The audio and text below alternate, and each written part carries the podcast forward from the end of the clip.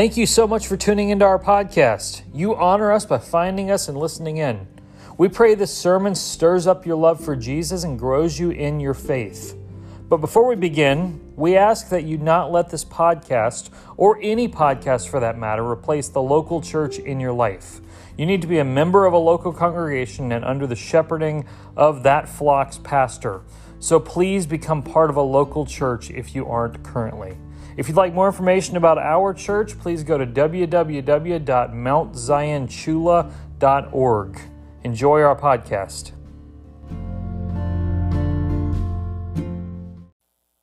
Well, as we come to the portion of Exodus where the Israelites leave Egypt in droves, you now have a picture of what that might have looked like. Um, we praise the Lord for a lot of children here today. Um, open your Bibles to Exodus chapter 13.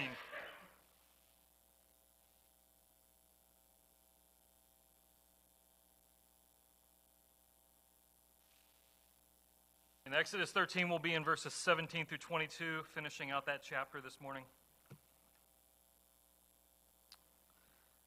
In 1678, a man by the name of John Bunyan wrote um, a, a book that's become a Christian classic. It's called The Pilgrim's Progress. You might have read it at some point if you um, had to in college, or maybe you, uh, maybe they do in high school. I don't know if they have you read that in high school, but um, I hadn't read it until seminary.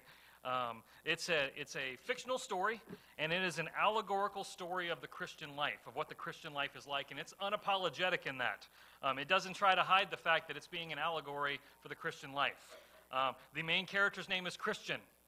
He's leaving the city of destruction and he's on a journey to the celestial city. That's the story. He's on this journey and his goal is to get to that city. Christian is set free from the city of destruction by a character named Evangelist. Along the journey to the celestial city, he meets characters named Goodwill, Faithful, Hopeful, one guy named Ignorance, many others. He encounters characters who are enemies to his journey, like vanity, despair, and worldly wise men. I've known a few of those in my day, as we all have. You really should read the book if you haven't read the book. It's probably one of the most important Christian books that has been written outside of the Bible. Um, it was written in 1678, so expect it to be in Old English, um, but, but it is a, it is a, a, very um, helpful book to read as you um, journey in your Christian life. Because the Christian life is a lot like the Pilgrim's Progress. We're all on the journey to the celestial city. Along the way, we encounter people who aid in that journey, and we encounter people who want to get us off that journey. Along the way, God is leading us through ordinary life and through various trials that come our way. We see a similar picture to that in this short passage in Exodus 13. So let's read verses 17 through 22. When Pharaoh let the people go, God did not lead them by way of the land of the Philistines, although that was near. For God said, Lest the people change their minds when they see the war, when they see war and return to Egypt. But God led the people around the way of the wilderness toward the Red Sea. And the people of Israel went up out of the land of Egypt equipped for battle. Moses took the bones of Joseph with him, for Joseph had made the sons of Israel solemnly swear, saying, God will surely visit you, and you shall carry up my bones with you from here. And they moved on from Succoth and encamped at Etham on the edge of the wilderness. And the Lord went before them by day in a pillar of cloud to lead them along the way, and by night in a pillar of fire to give them light, that they might travel by day and by night. The pillar of cloud by day and the pillar of fire by night did not depart from before the people. So Pharaoh has let the people go. We read that a couple weeks ago. Um, as we've been working our way through Exodus, he has let the people go. He has sent them out of Egypt fiercely because of the death of his firstborn son. And in many ways, they have set out from that city of destruction that the Pilgrim's Progress to, describes. And they're on the way to the celestial city, the, the promised land, the place God is going to give them. God is going to be with them the entire time. But notice what it says. Verse 17 God did not lead them by way of the land, implying he led them another way. He did not lead them the way, if you looked at a map, it makes sense to send them through the land of the Philistines, because that's the place that's near, as it says, but he did not do that. he led them elsewhere. The description of their time as, the, as set out here is very similar to various aspects of the Christian life. I see actually four in these verses, and we're going to walk through those. Four aspects of the Christian life on the, of that journey to the celestial city, to, uh, to eternity, to heaven, as we would call it, um, all found within this passage as we walk that way with Jesus. First of all, verses 17 and 18 God sometimes leads us through the wilderness. God sometimes leads us through the wilderness, verses 17 and 18. God did not lead them through the land of the Philistines. That is eventually where they will go as you continue through the story of the Old Testament.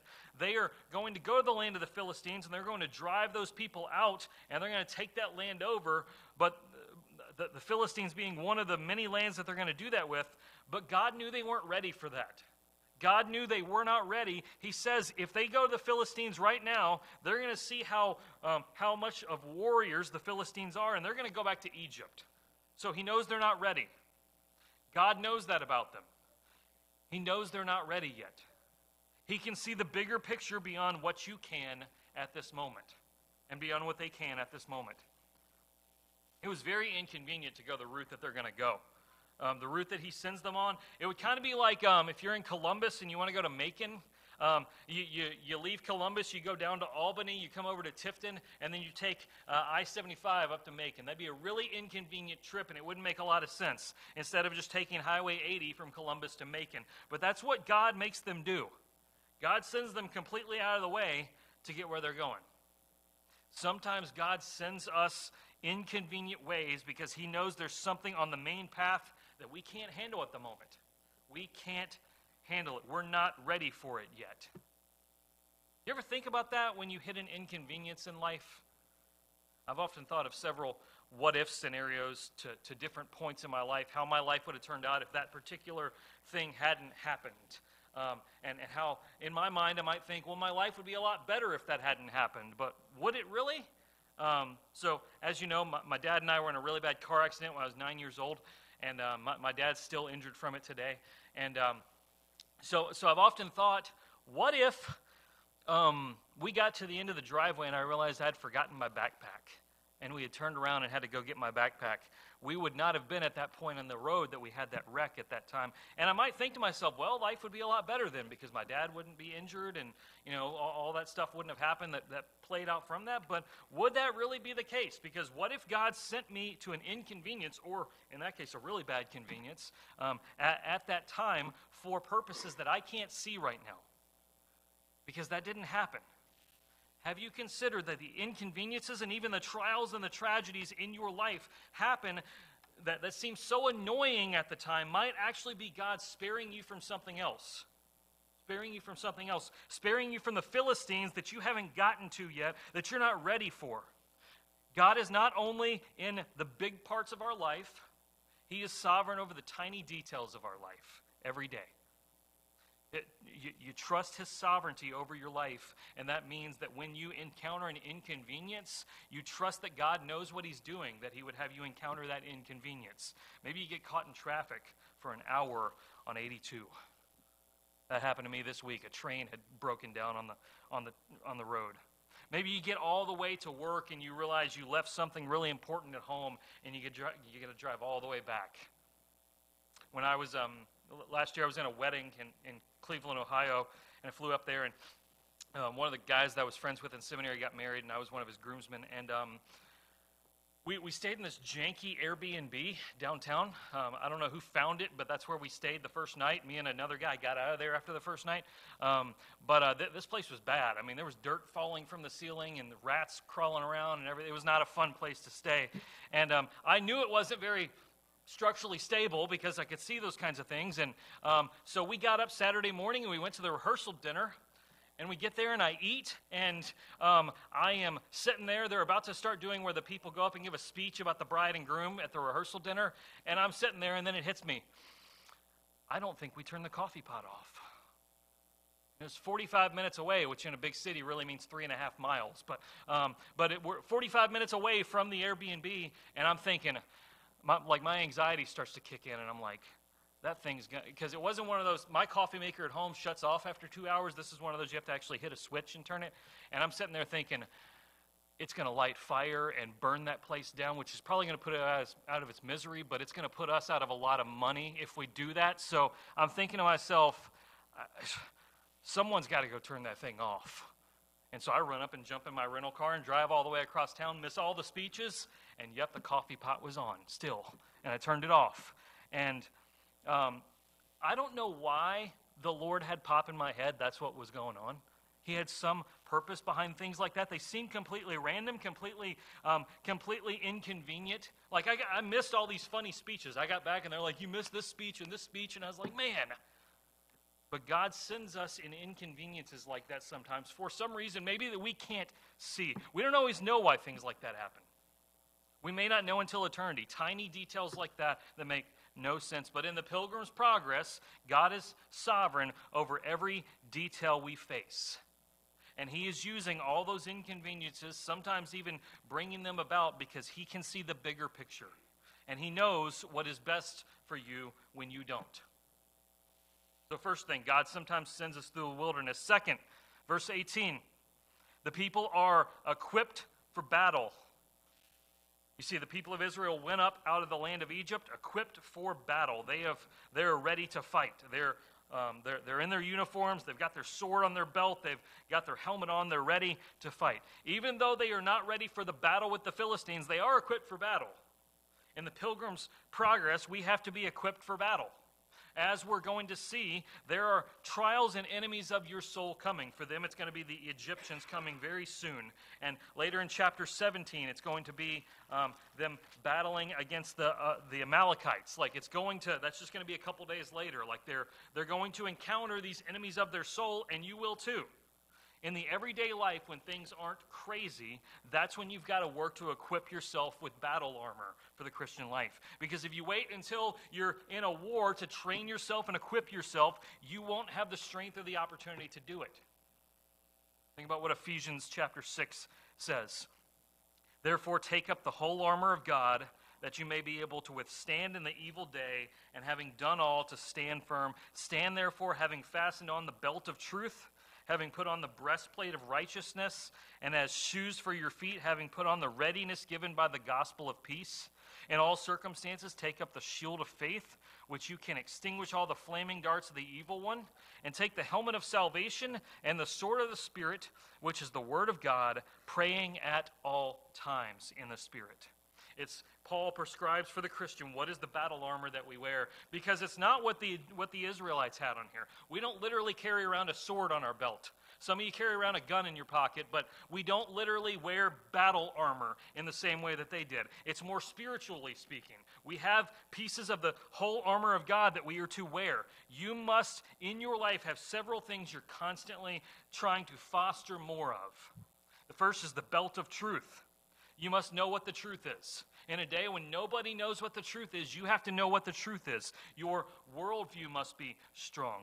It's the belt, aka, it's what holds your spiritual pants up. All right? If you're in a battle and your pants fall down, you're in trouble. You're in trouble. There are lies and false worldviews everywhere in the world. There's the idea that uh, truth is whatever you want to make of it in our world. You go live your truth, and I'll live my truth, even if they contradict. That's baloney. That's baloney. There is one truth. There is one truth, and you have to know what it is. It is the belt that holds your spiritual pants up. And you will get so easily led astray by falsehood if you're not careful and don't know the truth. Then the breastplate of righteousness. You think about a soldier, they would have the breastplate on their chest. It's the breastplate of righteousness. What's it guarding? Their heart. Their heart. You must seek to to, to have righteousness covering your heart and protecting you from unrighteousness that the world seeks to corrupt you with. And then the shoes of readiness. Put on shoes that are ready to bring the gospel of peace to people. You can't fight very well barefoot, can you? It, it, you, need shoes on. And you need the right shoes on. Like, you, you, you can't fight a war with flip flops on. Like, you just can't. You're going to do not very good in that fight. You must always be ready to spring into action. Every moment of your life is an opportunity to serve Jesus and proclaim the gospel of peace. It's readiness. Be ready. If you weren't here last week as I prayed earlier, um, I um, asked you to do Who's Your One. There's some bookmarks over here on this table um, that, that give you instructions. Think of somebody in your life that doesn't know Jesus or isn't in church. Write them down on that. There's 30 days of prayer prompts to pray for them, all out of Scripture. Take that and pray every day for that person and seek opportunities to invite them to church and invite them to Jesus. And do that. Do that every day. And then after those 30 days are up, continue praying for them. Be ready. Be ready. Have your shoes on and be ready. And then there's the shield of faith. So I love Captain America. Captain America has a shield that he wears to block bullets and other warfare that comes his way. That's what a soldier in this day would have had. They had a sword in one hand and a shield in the other one for offense, one for defense. You got to have a shield to block the enemy's attack. As the attack of the enemy comes your way, you hold up the shield of faith. You remind yourself of the faith you confess. Jesus has died, buried, and raised on my behalf, and he's coming again soon to make all things right in the world. And then you trust God. You hold fast in faith the belief that God is good when life's trials hit you and when the enemies of your soul seek to devour you. When your mom dies, when your child dies, when you are in your 30s and life takes a complete unexpected turn when you are so depressed you can't get out of bed in the morning, when your kids turn their back on Jesus, when you lose your job, when those horrible things hit you, you hold up the shield of faith and you say, God still has me in his hands. This is going to be hard, but the shield will block it. And then the helmet of salvation. What was the helmet protect? The head. The head. A helmet covers your head. If you ride a bike or a motorcycle, you wear a helmet. So, because you know that if you fly off that thing, your head needs to be protected. If you break your arm, it can heal. But if you smash your head open, that can result in your death or severe mental damage. It doesn't heal as easily. Your head is your life. So if you want to protect your life, you protect your head. As the warfare of the pilgrim's progress comes your way, you put on the helmet of salvation to protect your head. What is that helmet? It's your salvation, it's the great hope that you're saved. Christ has taken your sin and given you his righteousness. You're guaranteed eternal life. Nothing can take you from that. You're united to Christ. That's your protection on your head, the protection of your life. That is your protection as you continue on in the world. And then the sword of the Spirit which is the Word of God. The Word of God. Hebrews 4.12, the Word of God is, is living and active, sharper than any two-edged sword, piercing to the division of soul and of spirit, of joint and of marrow, and discerning the thoughts and intentions of the heart. It is the sword. It's the weapon we fight with. It's Scripture. You got to know it. You got to know His Word. You got to read it. You got to study it. You got to memorize it. You got to get His Word in your heart. If you say, what some people say. I just can't do that. I don't have time. I just don't think that's true. I don't think that's true. Don't all of us have those things in our life that we can tell you about? We can, you know, just, you can tell us, talk about that topic for 45 minutes and you can just do it without even thinking. Like for some of you, it's sports. You can tell me, all the players on your favorite team, what their stats are. You can tell me how, if coach had put this guy in, it will result in victory, which will lead us on to the national championship. Like, you know all those things, all those particular scenarios. Like, for some of you, it's cars. Like, you can tell me all about the inside of your car. I've got this weird rattling noise in my car that's been coming in and out over the past couple months. I don't know what it is, but my car's driving fine. I've had it checked. It's not going away. I open it up and I look inside and I see nothing wrong with it. I don't know, maybe there's a dead squirrel caught in the engine or something. But um, you could open it up and you could look at it and you could say, oh, yeah, you need to replace your spark plugs on your torque converter, which is causing the wrong amount of horsepower to go into the defibrillator, and which is backing up the engine, which is in turn causing a backfiring of the windshield wiper fluid into the battery acid, which isn't, if it isn't fixed over time, that'll cause a short circuiting of the tire pressure, which will completely collapse the front end axle.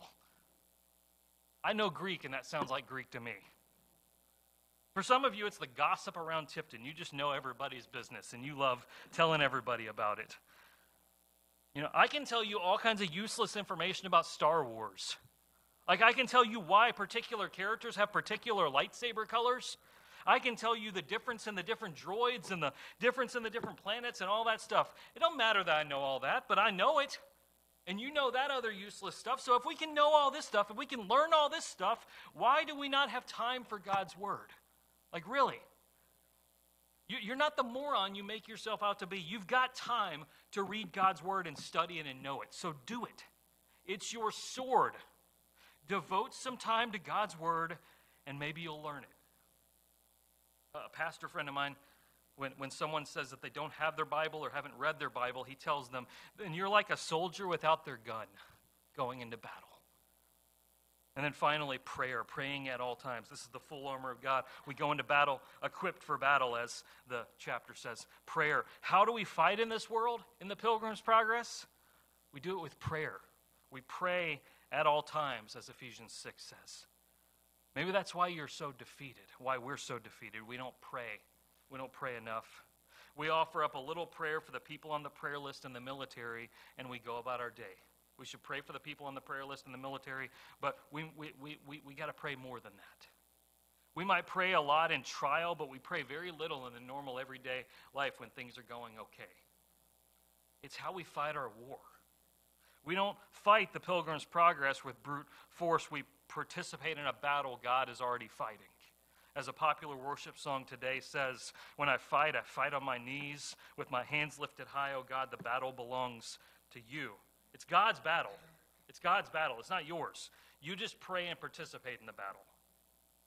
If we're going to succeed in the pilgrim's progress, we have to remain equipped for battle. The Christian life is war. It's war. It's not a beach vacation. It's not.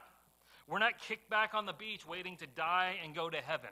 No, we're in a war for the souls of men and women that are gripped by the kingdom of this world. We are at war with the forces of darkness that seek to devour our souls and destroy us. We must be equipped for battle. Third, four, four things in this passage related to the Christian life. Third thing, verse 21 God comforts in the wilderness. Remember, sometimes God leads us through the wilderness. Thirdly, God comforts us in the wilderness. Verse 21 The Lord went before them by day in a pillar of cloud to lead them along the way and by night as a pillar of fire to give them light, that they might travel by day and by night. We're in the wilderness. In the Christian life, we're in the wilderness. We're not in an all inclusive resort, though we sometimes live like we are. We're on the way to the celestial city, to eternity, to the city that God is preparing for us. And that's where we will find true blessing. That's not in this life, that's in the next life. Right now, we're in the wilderness. We're in the place where it's dry and weary. We're in the place where it's hot and humid. We're in the place where it is difficult. And even in the midst of all that, God provides for us. God provides for us. You may have never thought of this, but God meets them as a pillar of cloud and a pillar of fire. There's multiple reasons for that. I mean, the most obvious one is that fire would, would give them light at night, because, you know, there's not street lights in the desert. There's not streetlights at all in this time, but there's not streetlights in the desert. So um, the, the pillar of fire is going to light up the place during the night so they can see where they're at. But more than that, in the desert, it's extremely hot in the daytime and it's extremely cold in the nighttime. And God is providing for them temperature regulation in this. Fire is going to keep them warm at night and the airflow that comes off this pillar of cloud during the day is going to provide some coolness for them. He's comforting them while they're in the wilderness. In the midst of the wilderness, God is our comfort. He's our comfort. There's a reason the Holy Spirit is called the Comforter. He provides us with relief and comfort in the trials of the pilgrim's progress. We try to find comfort in a lot of things in this world, don't we? Maybe we eat, eat food for comfort. You know, we, we, you know, crack open some ice cream when we're, when we're struggling. Just eat it, all the, the whole container right there. Maybe we find comfort in people. Maybe we do it in our kids. That's a temptation for me if I've had a really hard day. I can go home and I know that Haddon is always going to, you know, want to play with me. He's never going to reject me. Um, you know, he's always going to, um, you know, want to be with me and be around me. And I can, be, I can be tempted to think, well, I can, I can just comfort myself in the fact that he wants to that he wants me when the rest of the world might not. But doing that will put a weight on him that he can't bear. He's not designed to be my comfort. Jesus is designed to be my comfort. We might take comfort, of course, in sinful things like, like overindulgence in alcohol or in sexual things or various things like that. We might find comfort in television. We'll sit down and we'll, you know, get a big bowl of Cheetos and we'll just veg out to numb the pain of life. But comfort's found in God. Comfort in this life is not found in those things, it's found in God. He knows what we need and He provides for us. God is not a cruel God that just throws you out in the wilderness and tells you, figure it out. Figure it out. That would be cruel. That would be like having a newborn at the hospital and bringing it home and throwing it in a room and locking the door and say, figure it out. That's not what God does. That's not what He does. We are much like that newborn. We need God to feed us, to burp us, to comfort us, to hold us when we cry, to get us to sleep at night. We need all of that. Are you in a trial right now? Needing spiritual food? Battered by the trials of life? Crying your eyes out at night? Unable to sleep at night because of everything going through your mind? Come to Jesus and rest in Him. He provides comfort in the wilderness. He is your comfort. Matthew 11 Come to me, all who labor and are heavy laden, and I will give you rest. Take my yoke upon you and learn from me, for I am gentle and lowly in heart, and you will find rest for your souls. He is your comfort. He is ready to heal and comfort you in the wilderness. You must come to him. You must come to him for the first time if you're not saved. You must come to him afresh if you are. Come to Jesus and rest in him. He's the only comfort that can truly help you in your trials. He will feed you, he will clothe you, he will give you peace. He's a tender shepherd that longs to care for his sheep gently. He comforts in the wilderness. Finally, remember four things God sometimes leads us into the wilderness, verses 17 and 18. We must be equipped for battle, verse 18. And um, God comforts us in the wilderness, verse 21. This, the fourth and final thing, verse 22. God won't depart from us. Verse 22 The pillar of cloud by day and the pillar of fire by night did not depart from before the people. He will not depart from us. He doesn't just pop in and out of our lives like a doctor. You know, I go to the doctor twice a year, six month checkup, just what my doctor told me. It used to be one year, now it's six months for some reason. But I go every six months, and I go in, and the nurse practitioner takes my blood pressure and asks me, uh, Am I still on all my medications and all that stuff? Checks my pulse and all that. And then she tells me, Okay, the doctor will be in in just a second. I say, Okay. And he, she goes out. A few minutes later, he comes in, and he sits down with me, and all your medication's going well? Yeah. You got any problems? Nope. Okay, see you in six months. 90 seconds later, he's gone. 90 seconds later, he's gone. Great doctor, but that's just how it is. That's not how God is, where you have to have an appointment with him and, and he's in and out very quickly. And then you go home and you don't see him next time until, until you need him. No. Jesus is more like a faithful husband. He's present with you at all hours of the day. Even when you're not home, he's checking in on you and making sure you're okay and have everything that you need. You can be sure that he will never depart from you. God is going to go with Israel everywhere. It says he did not depart from before the people. He's going to go with them everywhere. He's going to be the pillar of cloud and the pillar of fire for them the whole time they're in the wilderness until one day they, are going to set up the tabernacle, and God is going to dwell with them in that. And then they're going to build the temple later on, and God's going to dwell with them in that.